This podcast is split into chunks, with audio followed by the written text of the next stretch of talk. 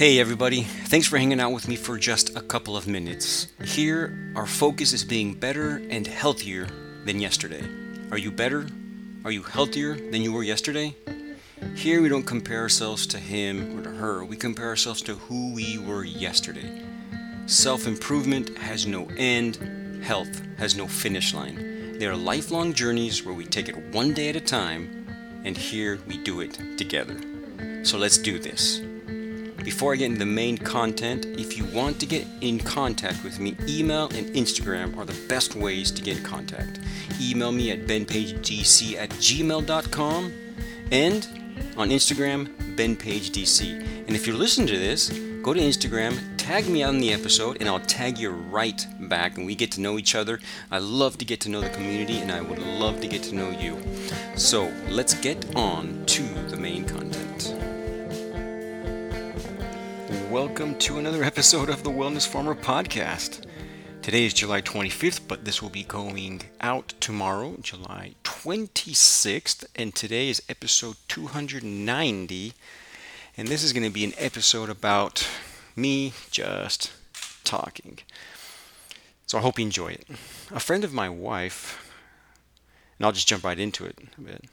But a friend of my wife, uh, not long ago, while looking through my Instagram account, Ben Page DC, she told my wife that your husband must be a vegetarian because all I was putting on my Instagram feed was pictures of vegetables and gardens. That made me think about what I am sharing with the world. How am I presenting health to the world? My focus is to help you become as healthy as possible in the most natural and lifestyle making way. I want to give you the knowledge that you need to become your best self, physically, mentally, and spiritually. And it's all intertwined.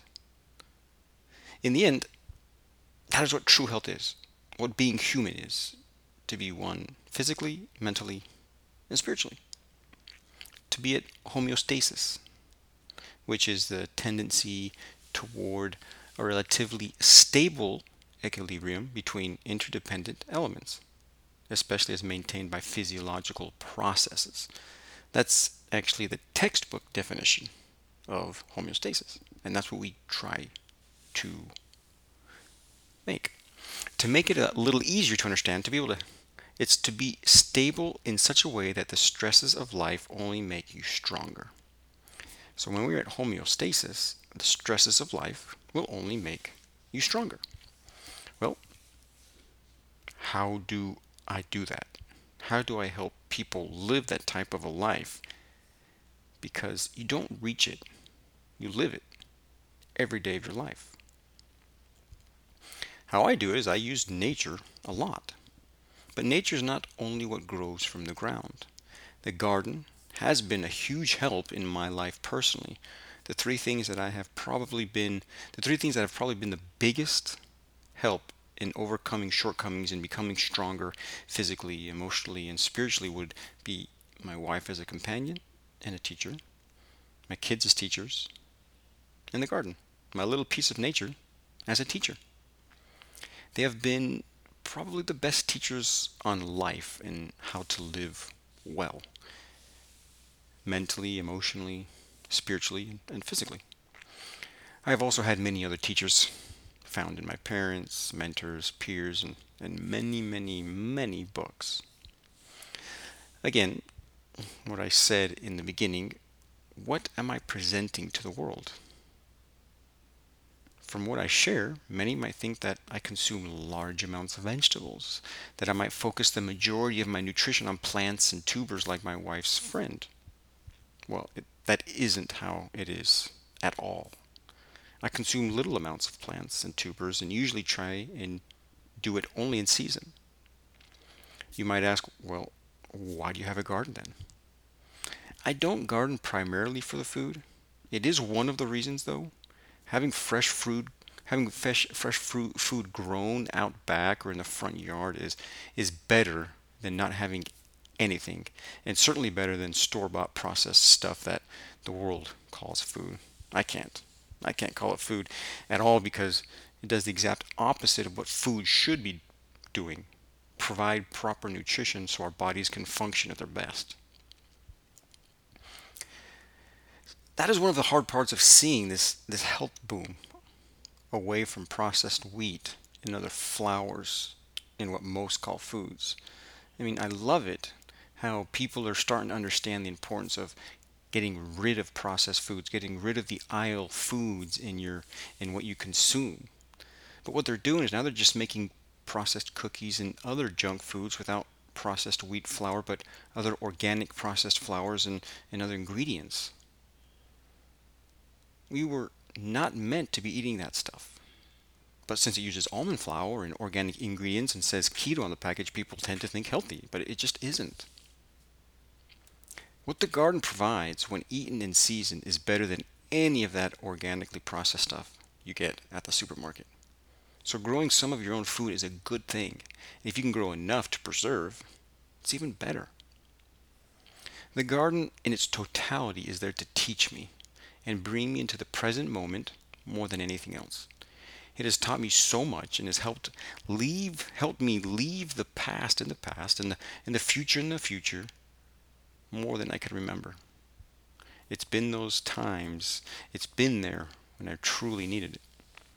Since coming back to the States, though, I haven't had the opportunity to start my own garden. I can feel it. I can feel it. It feels like I'm missing something. It's been hard because of all the health benefits it provides. The only plant I've been able to plant is comfrey for the salve that is going to help, of course, your body once you once you get your hands on it, heal from all those physical breaks, bumps, bruises, rips, and tears of life. I've already made the first batch and it looks great and it works awesome. So, real quick about that. If you guys were listening, you probably realized that I had a pre-sale. Well, it didn't do well at all. I only pre-sold three. But I know those three people will give it a great review because it works first. And second, I'm going to treat all my customers as the awesome people they are. If you want to get one, get on my email list and I will let you know when they will be available again because it is the best way to help the body heal from all those physical breaks and rips and tears and falls and all that stuff that happens to us as we live life. Well, and the other, the only other plant that I've been able to plant is is a mini rose I gave to my wife. She helped me plant it in an awesome ceramic flower plot we were able to get our hands on. The only plant that provides fruit that I have, I didn't even plant. My brother brought me a spicy pepper in a flower pot when he came to visit once. I tried them on tacos and the other night, and they are definitely spicy. I miss playing in the dirt with all its benefits. This fall, I will be planting a fall garden here in Texas. Won't be anything huge, but something is going to go into the dirt. And talking about that, if any of you listening live in Texas and more central Texas region, get in contact with me and let's see if we can do a meetup since where since I would love to meet and get to know the listeners just a little bit more. So if you're in Central Texas, I know this is the first time I'm saying this, but let's try to get in contact. Get in contact with me. You can contact me at BenPageDC on Instagram, or you can just send me an email, benpagedc at gmail.com and see if we can get together and learn from each other. I'm still going to plant the traditional plants like tomatoes and peppers and leafy crops, but now with a bigger focus on squashes, melons, and cucumbers. There will always be leafy crops, but more and more, the way I feed myself is through animal products, mainly animal fats and meats. This is my primary source of nutrition. And I will begin to share more and more about how I eat because it is one of the primary reasons why the world is so sick what we decide to put in our mouths up to three times a day. So I want to take some time today and share why I am moving to less and less vegetables in my diet. I hate the word diet because when someone says it, what first comes to most people's minds is weight loss. But diet just means the kinds of food that a person or animal or community habitually eats.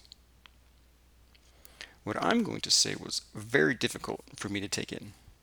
It was almost something I didn't want to learn.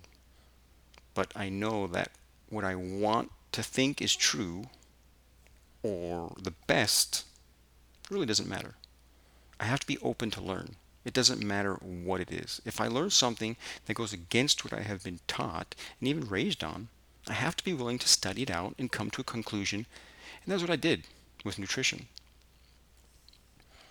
I'm constantly learning, looking to learn how to optimize my health and health of my patients and those that want to learn with me, turning what we learn into lifestyles. And when I started to really dive into disease over the last 100 years and the huge disconnect of how we ate just 120 years ago, I can't help.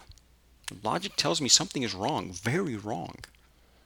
I read not long ago that in 1900, 99% of fats that were consumed was animal fat. In other words, there were there were there was almost no intake of seed oils. Today, the average intake of seed oils is 80 grams a day. We went from pretty much 0% seed oil intake to 80 grams a day, or about 320 calories of that every day. I then read that in 1910, heart disease killed less than 1% of the population, and now heart disease is the number one killer in the US.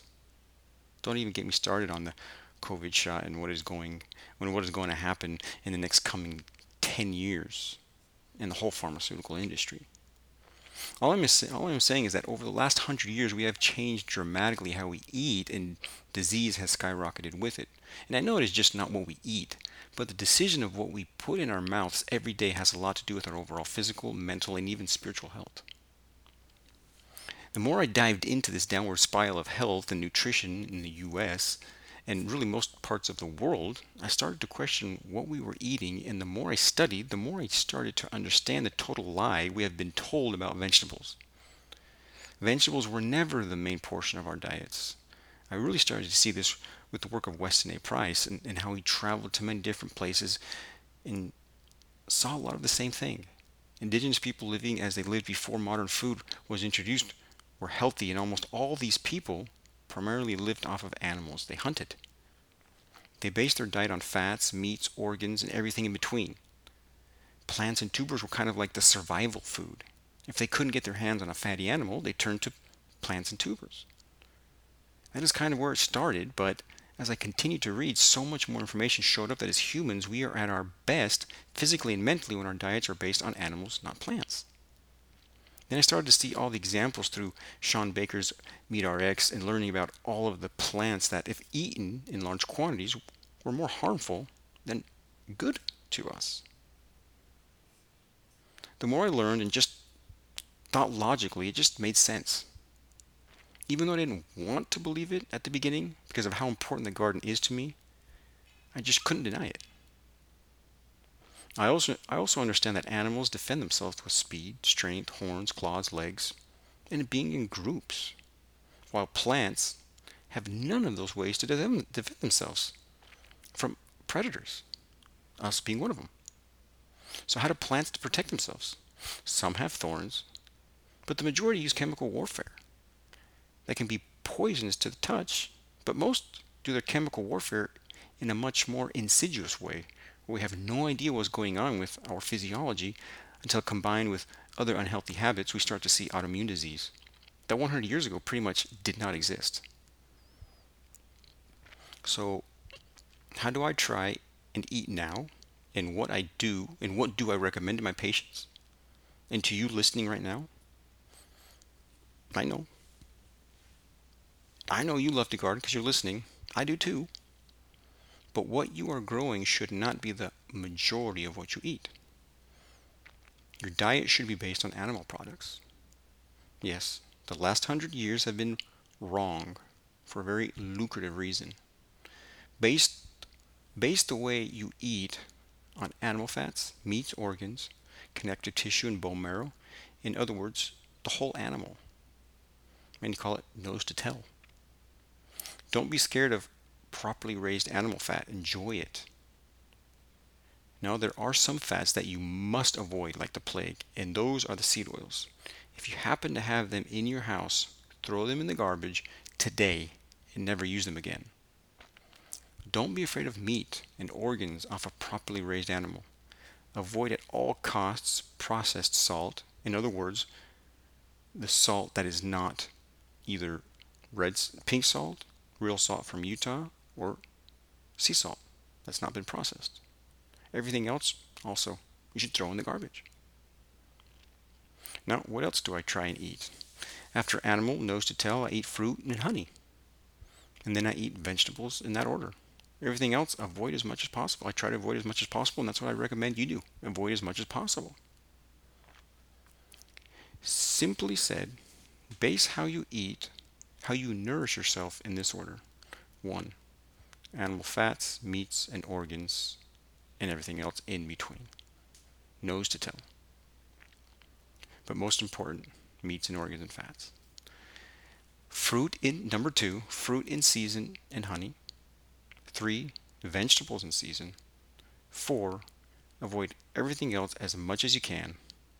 Five, throw away seed oil, processed salt, sugar, and flour. That is how I try and eat, and that is what I am recommending everybody else to also eat. I will never stop gardening because food preserved is a stress reliever, and I enjoy some of the foods that come out of a garden. I enjoy those vegetables and I love to grow them. And if I eat them in season, that's why I have a liver to help me detox anything that might cause, or if I ate lots of harm to my body. The garden is so much more than just food, though. Grow a garden, play in the dirt, not just for the food, but for the therapeutic effects it will have on you mentally, spiritually, and physically. That's what makes gardening so beneficial.